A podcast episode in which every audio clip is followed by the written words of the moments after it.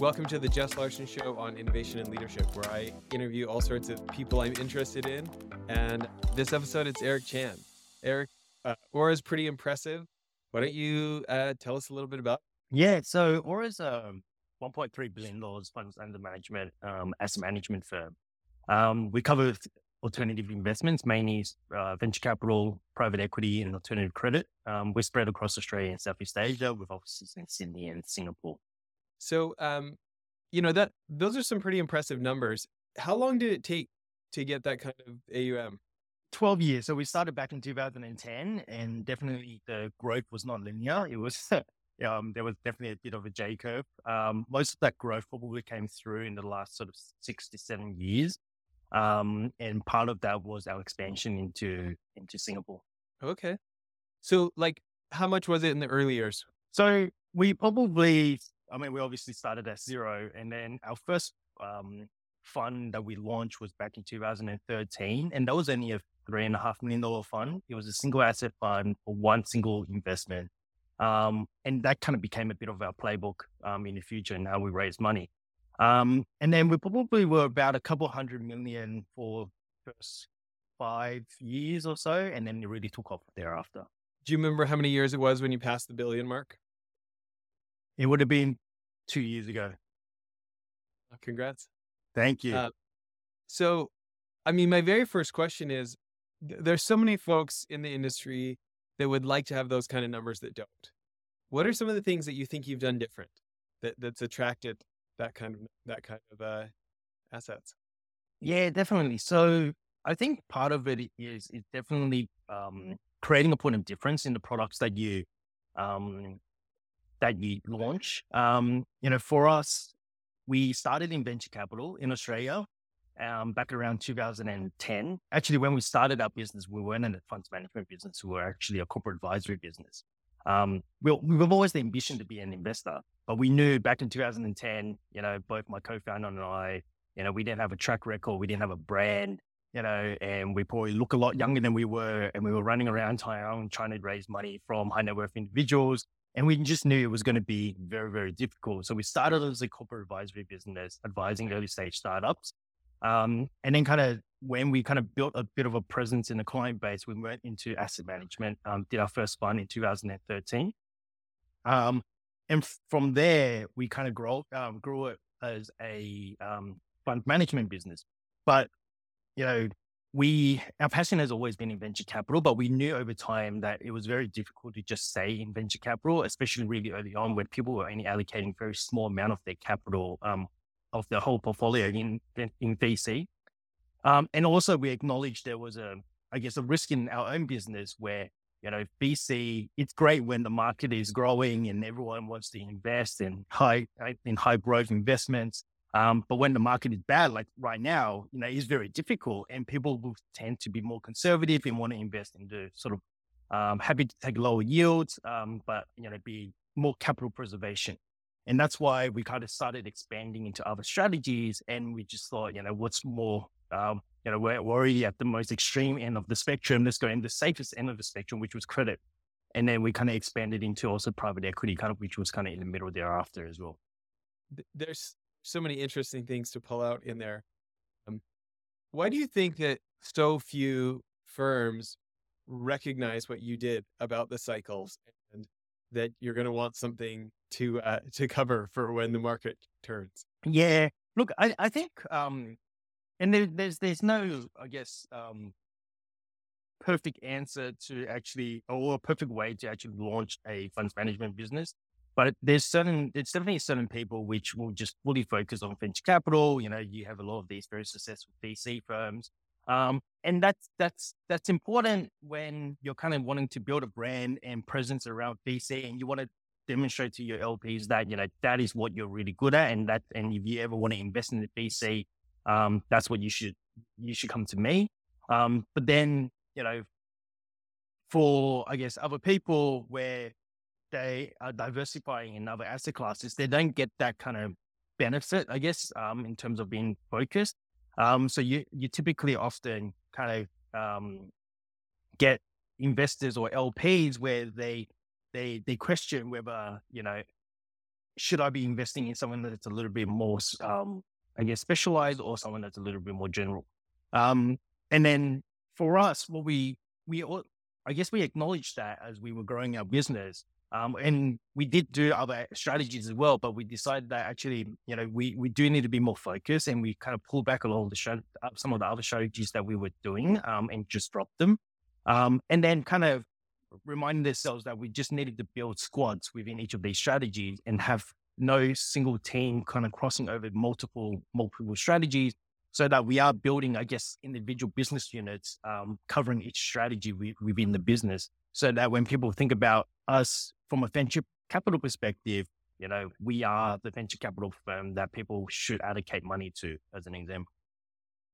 You know uh, one of my business heroes is david rubenstein one of the co-founders over at Carlyle, and he talks about just like how much people made fun of him when he first started doing this, and they they called him like the McDonald's of funds because you know he had he you know started in leverage buyouts, you know became PE, but then he's like you know he realized that that his customers were also looking for for debt opportunities and, and some credit exposure and so he they went out and recruited credit experts to come run that then they wanted venture, so they recruited venture experts to come run that for them. And he was like, he was like being made fun of until Blackstone and everyone else in the world started copying them because it works, right? Yeah, absolutely. And and I think the other benefit of what we're doing is that you know we cover, I guess, a wider life cycle of our founders, right? So you know we cover already obviously the early stage of their um, life cycle through our VC. But as they get bigger, you know, when they need a credit opportunity, there's potential for that from through our credit teams. And then, or if they kind of get into a much larger stage, if they want to IPO, et cetera, then that's when our private equity team could come in as well. So we kind of cover the, I guess, investment requirements for our founders throughout their whole life cycle. Yeah. And then post exit, them with, the, with that cash, right? Ab- absolutely. Actually, a fair few of our um, founders are actually LPs in our fund as well. That's fun. So, you know, I definitely get more Americans and, and folks in the UK and Europe on here.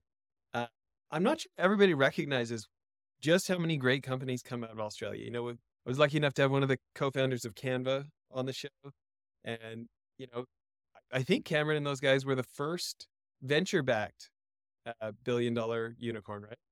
Yeah, that, that's right. I mean, um, the other well-known unicorn that came out of Australia is obviously last year, but they weren't venture backed, right? Um, and you're, you're, right. I think, and it's actually more so in the last few years where um, we're starting to get a few of these unicorns come out of Australia where people are um, taking notice. But Australia's been a great um, environment for um, launching technology, right? I mean, Wi-Fi came out of Australia, out of as an example, which a lot of people don't know. Um, and you know, one of the things that one of the risks that we identified when we got into venture capital really early on was actually the lack of liquidity in Australia. Um, for exactly the point, like a lot of overseas VCs weren't investing into Australia. Um, and what can tend to happen was that you know a, a startup in Australia will often outgrow the capital um, capacities of Aussie VCs. Um, but then they weren't big enough or they haven't shown enough tractions in the US or in Europe and in order to attract capital from offshore VCs and they were also not really kind of looking in Australia. Um, but in the last few years, you know, we're obviously seeing like guys like Tiger, Sequoia, you know, GGV, et cetera, all kind of, I guess, um, looking for opportunities in Australia because they they've now noticed that you know great companies do come out of Australia as well. Yeah, um, I I love Australians. They're fun. They're funny. Uh, they don't take themselves as seriously as as some other places. Uh, and they're just like welcoming. I'm wondering, this is, this is according to Jess, uh, but um, I'm wondering what kind of advantages you think that gives for startups to have that kind of a culture. Yeah, look, you know, it definitely allows you to just give things a go, right? Um, in Australia, so a lot of I, have noticed a lot of Aussie founders they they great young guys that you know haven't even thought twice about running a startup. They just left their jobs and they come out and they just give it a go. And everything they do, they just give it a go. Um, definitely a lot more relaxed in terms of um, you know finding the need to demonstrate um, their um, finding the need to demonstrate whether you know they can do it. They can. They just kind of take the leap of faith and actually just you know give it a take um, find the opportunity and just give it a chance. So hope you know some of that those kind of characteristics um, actually has helped uh, push a lot of I guess individuals kind of just come out and just start a startup. Which is funny when you think about like th- there can be negatives of not thinking hard enough about what we're doing, but but how many of our regrets in life are from what we didn't do?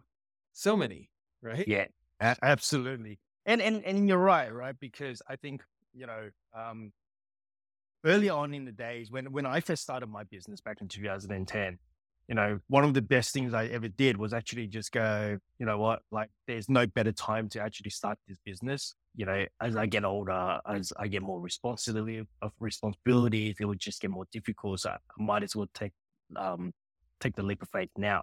And my advice to people during that time was always, you know, just give just give it a go. There's no downside, right? You can always go back to your, job. if you're good at your job, you can always go back to your job and someone will hire you. Um, but nowadays, it's actually so easy to start a startup.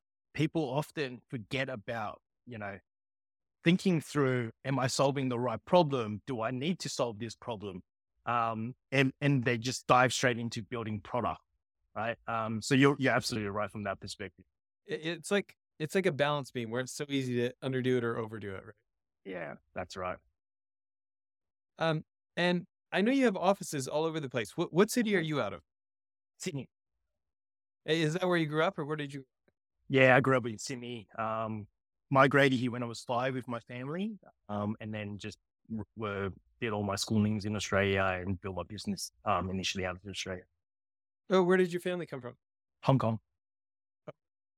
Um, I'm, I'm interested, you know, we hear so many stories about, you know, immigrants are four times as likely to become millionaires, at least in America. uh, and I'm I'm interested in what kind of advantages you feel like growing up in the family you grew up gave you. I think what I definitely learned um, through my experience was that you need to take every opportunity presented to you and to just give it a go. Um, and also, you need to work hard to get what you want to achieve.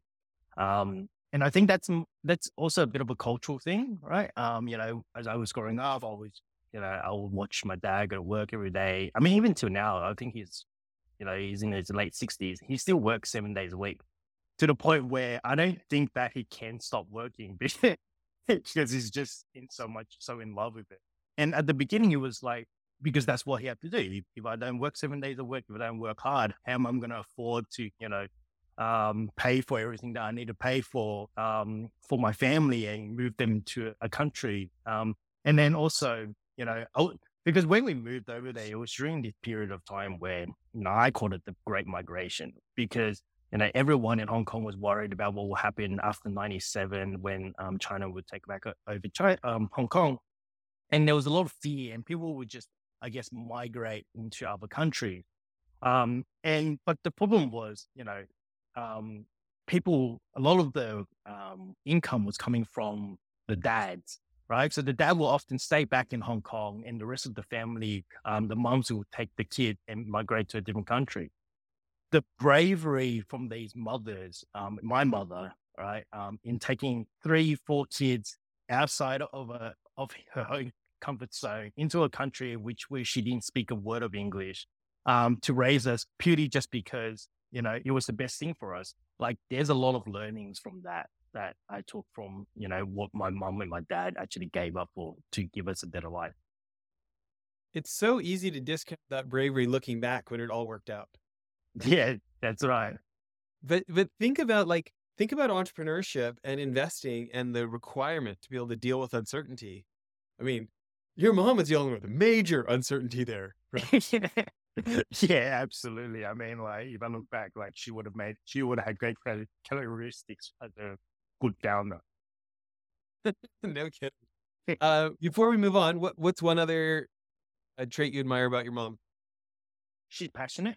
Um, she's loving and she's caring, and I think I picked that up from her.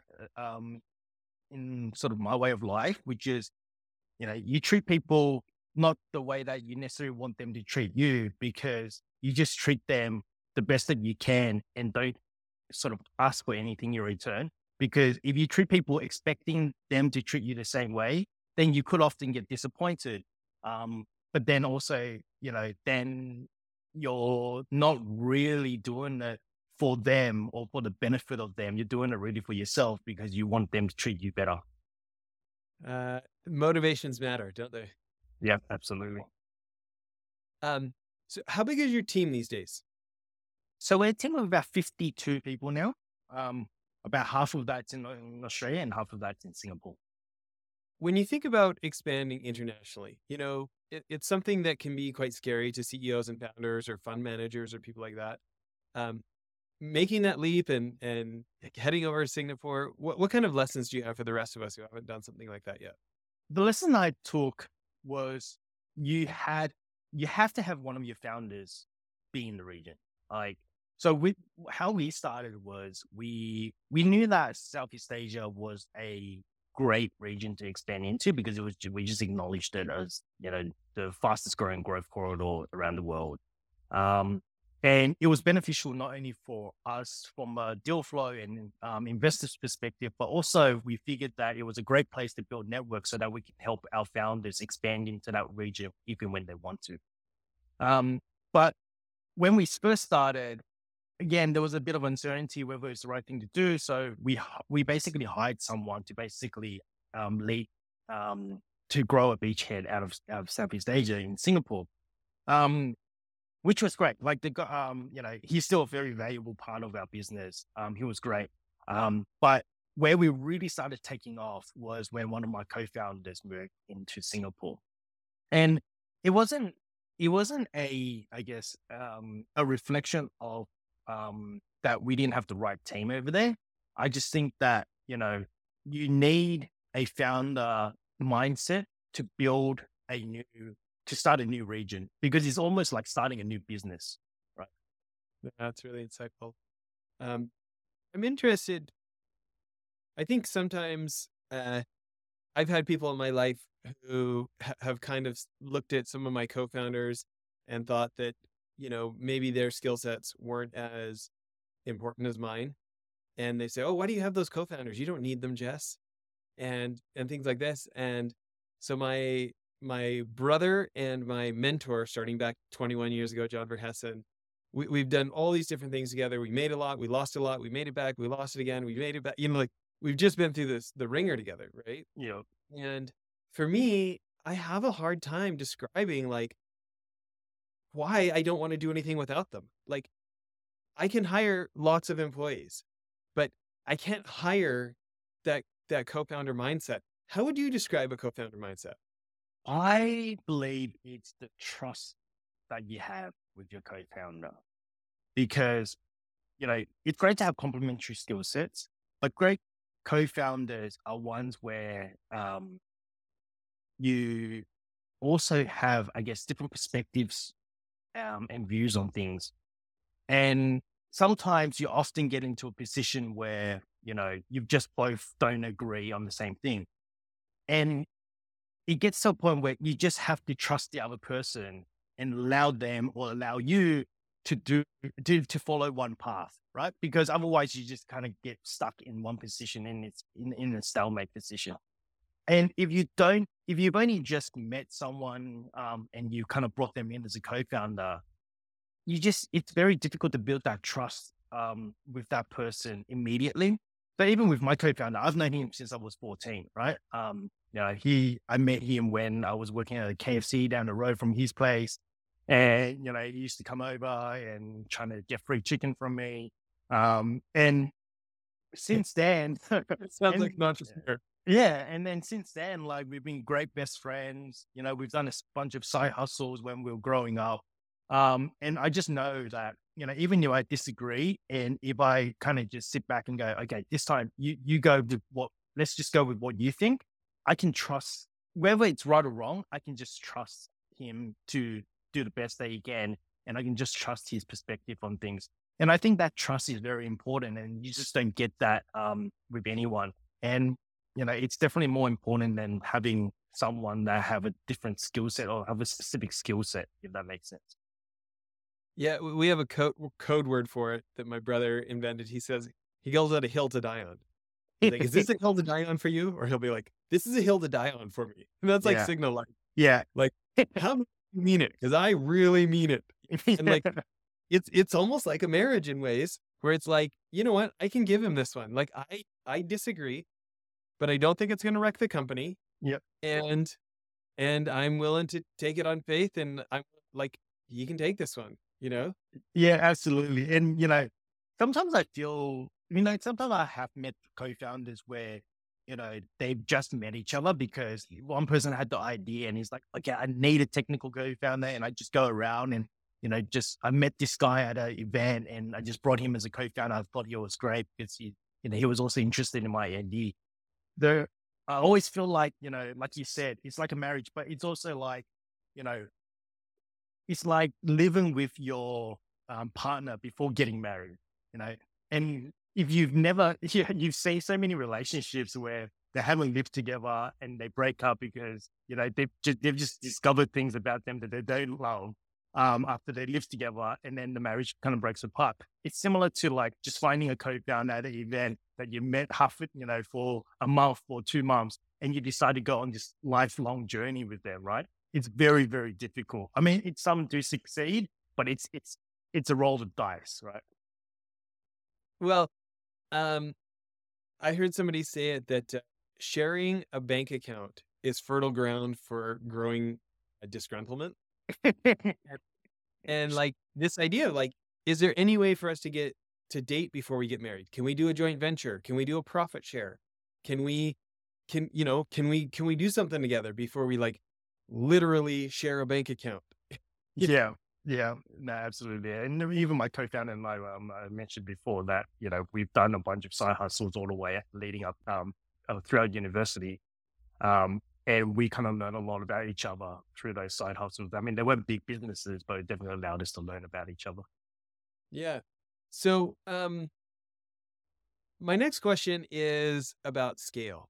Um, tell us about some of the big learnings going from managing three and a half million in that in your first special purpose vehicle Yep. up to uh, you know 50 people managing over a billion.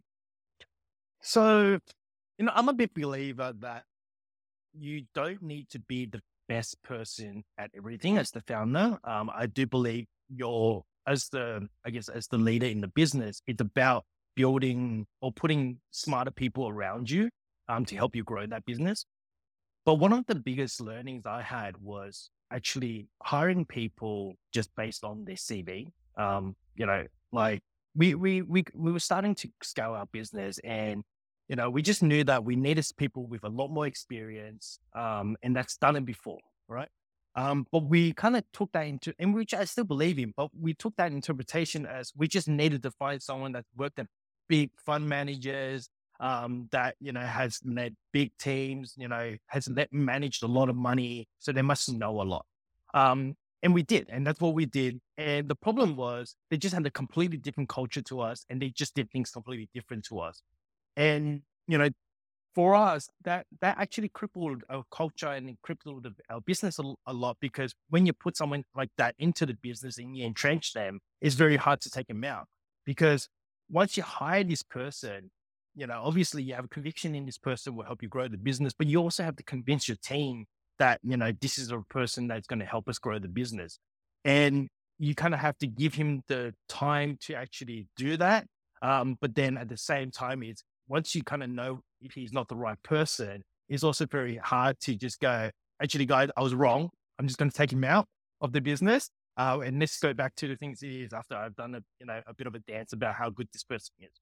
Um, but the reality is we were wrong in terms of hiring this person just because he was like, you know, very senior and executive at like one of the largest banks in Australia because he was just not, he just didn't do things similar to the way that we did it. And he didn't have the right culture in, um, that we kind of, um, created in the business. Yeah. How do you navigate that when you realize we need to bring someone in from the outside, um, and yet we're worried about not having a culture fit? So, you know, nowadays we're very cautious when we hire senior people. Um, we often will, um, you know, for, for us, like the experience is important, but we actually caught with a person for a much longer period of time before we hired that senior person. And, you know, um, there's been like someone more recently, like we literally had courted for six months. So he wasn't even looking for a job. Um, but, you know, we were basically um, just speaking with the guy for over a six month period, you know, had we, you know, we'll go out for dinners, we have beers, just to build our relationship. Um, because we knew that if and when he wanted to go out, he'll be the perfect person for us for a specific role in the business. Um, and that gave us a lot of the comfort. Now, obviously, there's certain times where you kind of need that person now and then, but that person was, it's hardly like a very senior person, right? So we're typically trying to look six to 12 months ahead in terms of, okay, what is the next senior hire that we need? And then start thinking about, you know, talking to people, meeting people, and start thinking within our networks who that person could be and start building those relationships today. Um, because what we don't want to do is just get a recruiter where you know, they're showing us a bunch of CVs of guys that have, you know, 20, 30 years of experience, which looks perfect on paper, but just not perfect fit. It's sort of like with founders, right? Like, you know, it's very difficult to go.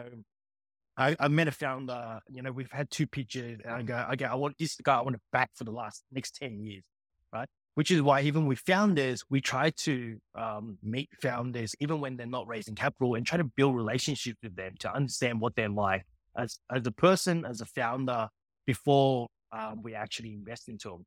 Um, to the extent that there's some founders that we would have backed maybe four years after we first met them, and it may not even be the startups that they were running at the time. It was a, it's a different startup by the time we backed it. That's so great advice. I didn't know what you were going to say, um, but you know, I think my mind was going a little bit more towards like the interview process or things like this, and your answer is just so much more realistic. I really like that answer. Really Yeah, actionable.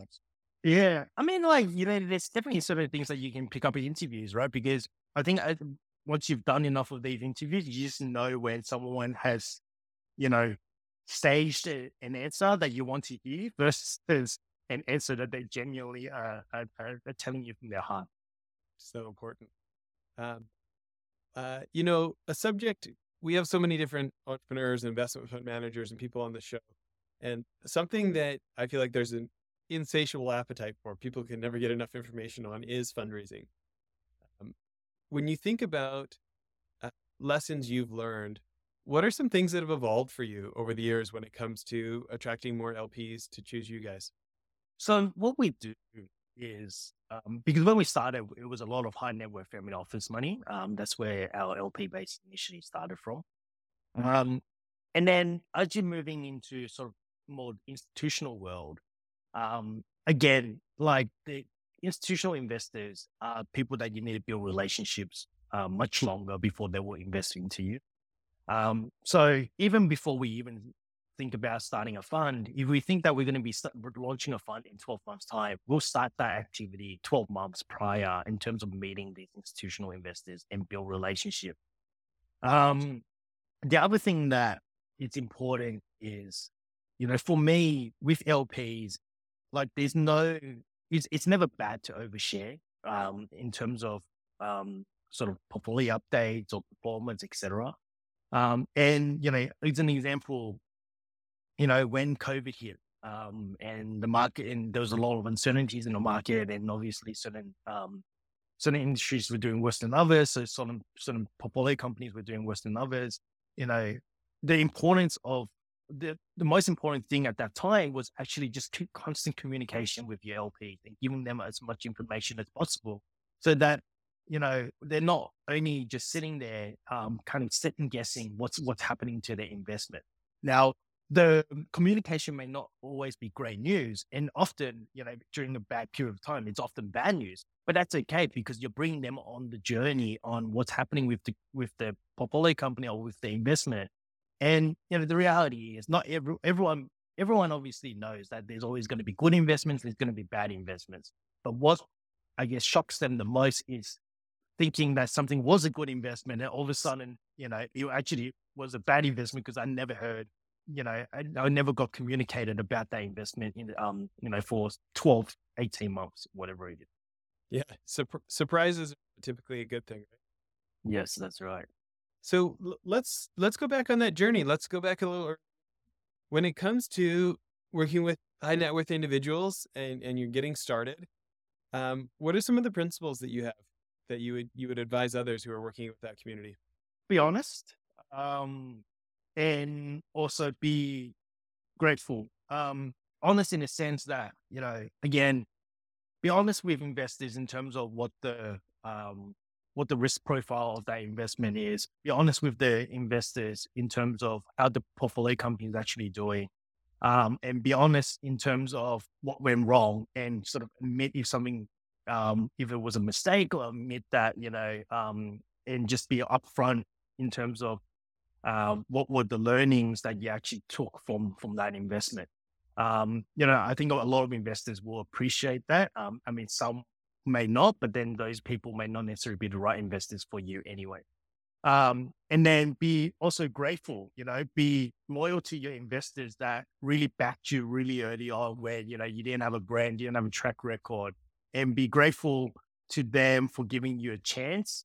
Um, and you know, I will always prioritize people, um, those people that gave me my gave me my first dollar over anyone else sort of later on, even if they can't write a big enough check. Yeah, that's so great. Um, well, let's talk about that. What's the smallest check you've ever taken? What's the biggest uh, allocation you've ever taken? Ooh, okay. The smallest check I've ever taken is ten thousand dollars, which is tiny. um, the biggest check we ever taken maybe uh, fifteen million.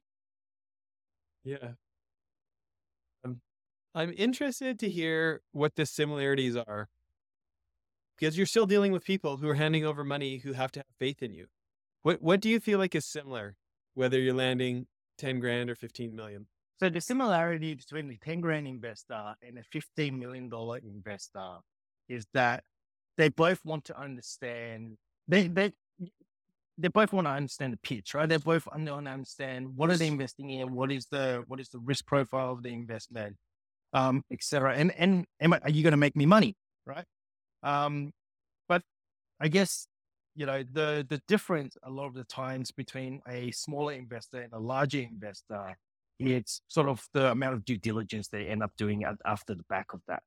Um, one other similarity would often be that the the updates that they might want to hear about you know like even after they invest just because they invested ten thousand dollars it doesn't mean that they're going to go away and then you know you can just tell me if i make money or not um, I think it doesn't, it, it's not really a matter of how much they're investing, it's how much wealth that investment adds up to be. You know, if you're a billionaire and you invest whatever, whatever reason, $10,000, obviously you're not really going to care, right? You're not going to spend time and effort in understanding that investment um, or following up on that investment. But if that 10 grand is 10% of your wealth, then you're, you're definitely going to want to understand like what, what that investment is. And you're going to pick up the phone, you're going to call the investment manager about, you know, what, what's going on with my investment. It's something that I feel like doesn't get talked about enough. Um, you know, we, in my late 20s, when we started our first fund, I had, we'd done a retail fund. So I had, I had 1,200 investors, you know, and and you really get a sense for what people want to know because somebody out of 1200 is is not going to be shy yeah. and i feel like it doesn't get talked about enough and it's like what i found is the more we communicated this is not a shock but the more we communicated or like you called it over communication the, the more people could just be calm and live their life and uh, they were they made they were such they were so much better clients of ours when we over communicated up front and uh like uh, so many of my problems uh had to do with not getting in front of that and not giving enough information early enough. I think about you know feel like i've had some some big wins but also some major mistakes in my finance career. And some of the biggest ones are somebody got a negative surprise and and i hadn't communicated enough along the way that was those are rough spots. You know? Yeah, no, I, I totally agree with that. Um, actually, that, that's also why I don't, you know, it's one of the questions people always ask me is like, when is the right time for, you know, startups to get listed? Because, um, you know, in Australia, actually, you'll be surprised. Um, the requirement in listing a company is actually much lower and the size of the companies typically can be much smaller. So you often see sometimes startups listing on the Australian Stock Exchange, um, where they might be doing, you know, $5 million of annual recurring revenue, right? Because it's just another pathway of actually raising capital. Um, and then so people often in Australia will ask me like, well, what do you think is the right time to invest into um, for a startup to list on the um, on the stock market? And I said, the reality is, I don't think startups should be listing on the stock market um, until they kind of, you know, no longer should be called a startup because, you know, founders are already fighting fires, you know, every day, fighting 100 fires every day. They're super busy. Um, but part of a listed company, part of a listed CEO or founder is that you're going to have to constantly communicate to the market, right? You have to constantly communicate to research people, which often don't really understand your business, but they just like the idea and they're investing into your business. The distraction that you're going to get from actually being listed because you have to over communicate to the people and to the market and to research houses, it's just going to take your eyes off actually running the business and growing the business and solving those hundred problems that you have every day. I'm I'm interested. Um, we talked about some of the similarities. Let's talk about the differences. Um, when when you're asking for a fifteen million dollar check, what's a mindset that needs to change for maybe it's a fund manager or somebody listening today who's like, we, you know, we have never asked for a check that big. When I get to that level, you know, what what should I hear Eric in my ear telling me? Like, what's what's the pep talk? What's the guidance? You know, do I just need to take a deep breath and prepare for a lot longer due diligence cycle? What's involved? Yeah, look, I think it's um there's definitely a long cycle of due diligence, but it's also a matter of it's also a um being prepared on that on that due diligence and having the right infrastructure. Because as an institutional investor, what people are also caring about is, you know, is your business going to uh, is your if your own business sustainable? Like, are you you know as uh, as an investment manager, is your business going to be sustainable? Are you going to be around for years? Um, you know, are you are your employees or your key people actually getting um, remunerated properly? Um, you know, do you have the right back office? Do you have the right compliance? Like stuff that an individual investor may not really care about, um, but the institutional investors are. Um, part of the reason also is, you know, institutional investors, you know, they, they don't want to just come in for the one check, right? Because they, every time they invest into a new manager, it's actually a lot of resources, a lot of a big investment for them. So the idea is always that they want to come in and they will write multiple checks. Um, so they want to also make sure that you as a business is sustainable and that they can continuously partner and invest into you over time. Um, you know, so long as you deliver the performance. Um, so the questioning that they're going to have is going to be very different. Um, it's, it's going to be stuff more around your business, and about your infrastructure, etc. Um, and you do need to be prepared for those for those type of questions. And can you give people some examples? Is this just like having a really well thought through data room, having you know investor questionnaires, answers pre-prepared? What are some examples of structure? Um, so you know, I will break down our data room into um, a number of segments. So obviously, you have just actually even just overall the business. Um, if you actually think of it almost like you know when you go into a data room investing into a startup, right? Um, what you expect there is not too dissimilar with what your um, your institutional investors are going to want to expect.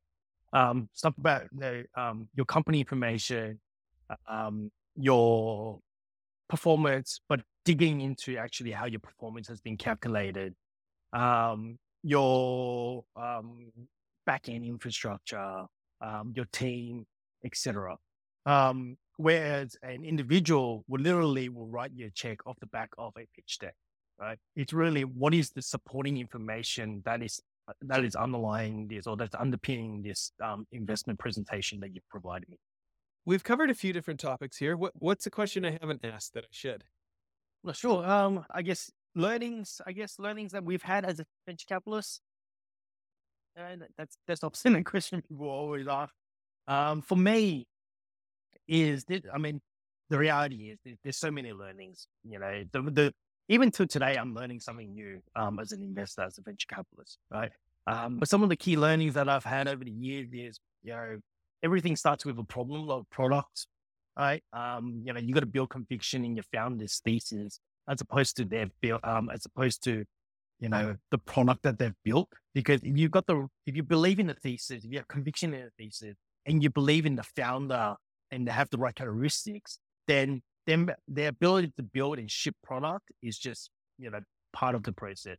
And often what you end up what you see is that the product that they create today is not necessarily going to be the product that solves the end problem. It's just the means and ends, just the beginning of it, right? So I wouldn't dive too deep into the actual product itself, but more into the problem and the founders when you're investing sort of around the seed and series A rounds.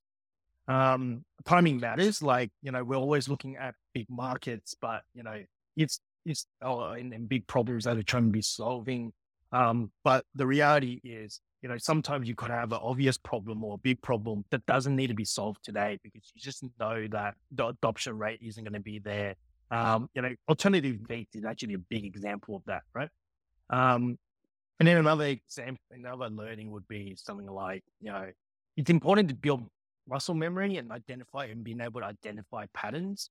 Um, but you know, it's also a risk to actually be beholden to those patterns and making investment decisions purely on those patterns.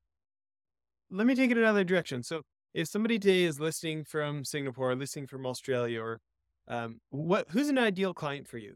Who who are you guys perfect for?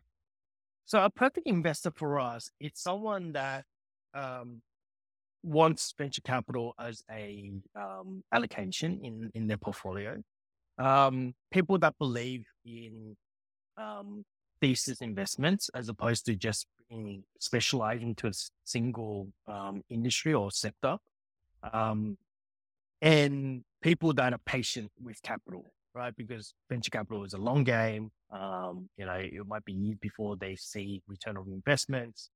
Um, so they need to be very patient with the capital. Um, and then also I guess, people that have a belief that, you know, Southeast Asia is a important region. Um, what I mean by that is one of the things that we try to do as an investor is we try to add value to our founders by providing them with access and reach across Southeast Asia, um, from Australia anyway, uh, Australian founders anyway. Because what we learned over the years was that, you know, Austin founders will disregard Southeast Asia as a region when they think about global expansion, just because you know it seems too complicated or difficult um, for them compared to like the US or Europe, etc. Um, while this, I don't necessarily think that Southeast Asia is also it's the right market for um, any, um, well, for every or many um, startups. Uh, but but the but the um, but they need to actually assess the market um, as part of their thought process, as opposed to just completely ignoring them. And what we wanted to do, and part of the reason why we expanded into Singapore was actually providing them with the right insights and know-hows in order for them to make the right decision or assessment to determine whether they want to expand into Southeast Asia. Um, and then so that even when they want to, we want to be there to help them and add value. Um, so for found for I guess for LPs that believe that you know adding value via giving them access to Southeast Asia, it, it it's important, it's unique um, those are the right LPs for us. That's great. You know, um, a mentor of mine, he's, he's a good friend we've had on the show. Um, his name is Senthil. He runs a leadership training organization out of Singapore, training the biggest banks and the military and all sorts of corporations and stuff.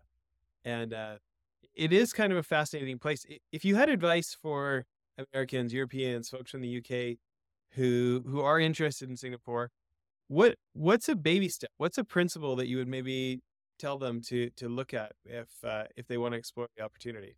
You know, Southeast Asia is definitely a completely different market to most, right?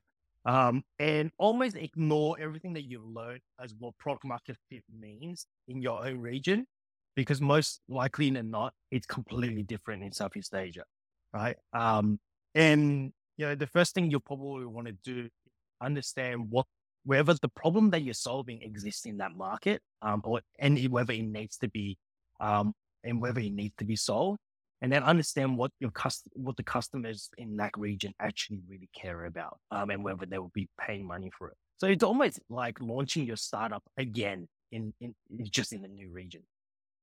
It's like bringing that beginner's mindset. Correct.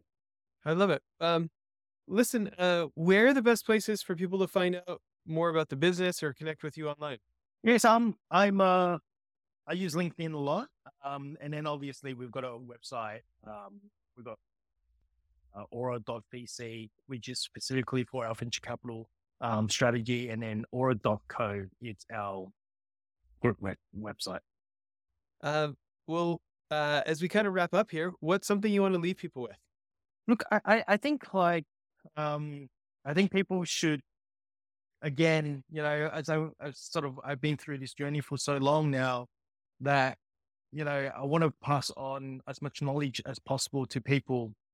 And what I could leave with people today is probably that similar to when I first started off, similar to what we spoke about at the beginning, which is just give everything a chance, but be conscious and prepared um, before you dive into um, anything that you do. But don't be afraid of doing it. Um, just but just be prepared before you do it. That's great advice. Well, thanks again for making time for this. Thanks, Jess. It was uh, it was great being on. Thanks for having yeah, me. Yeah, bye everyone.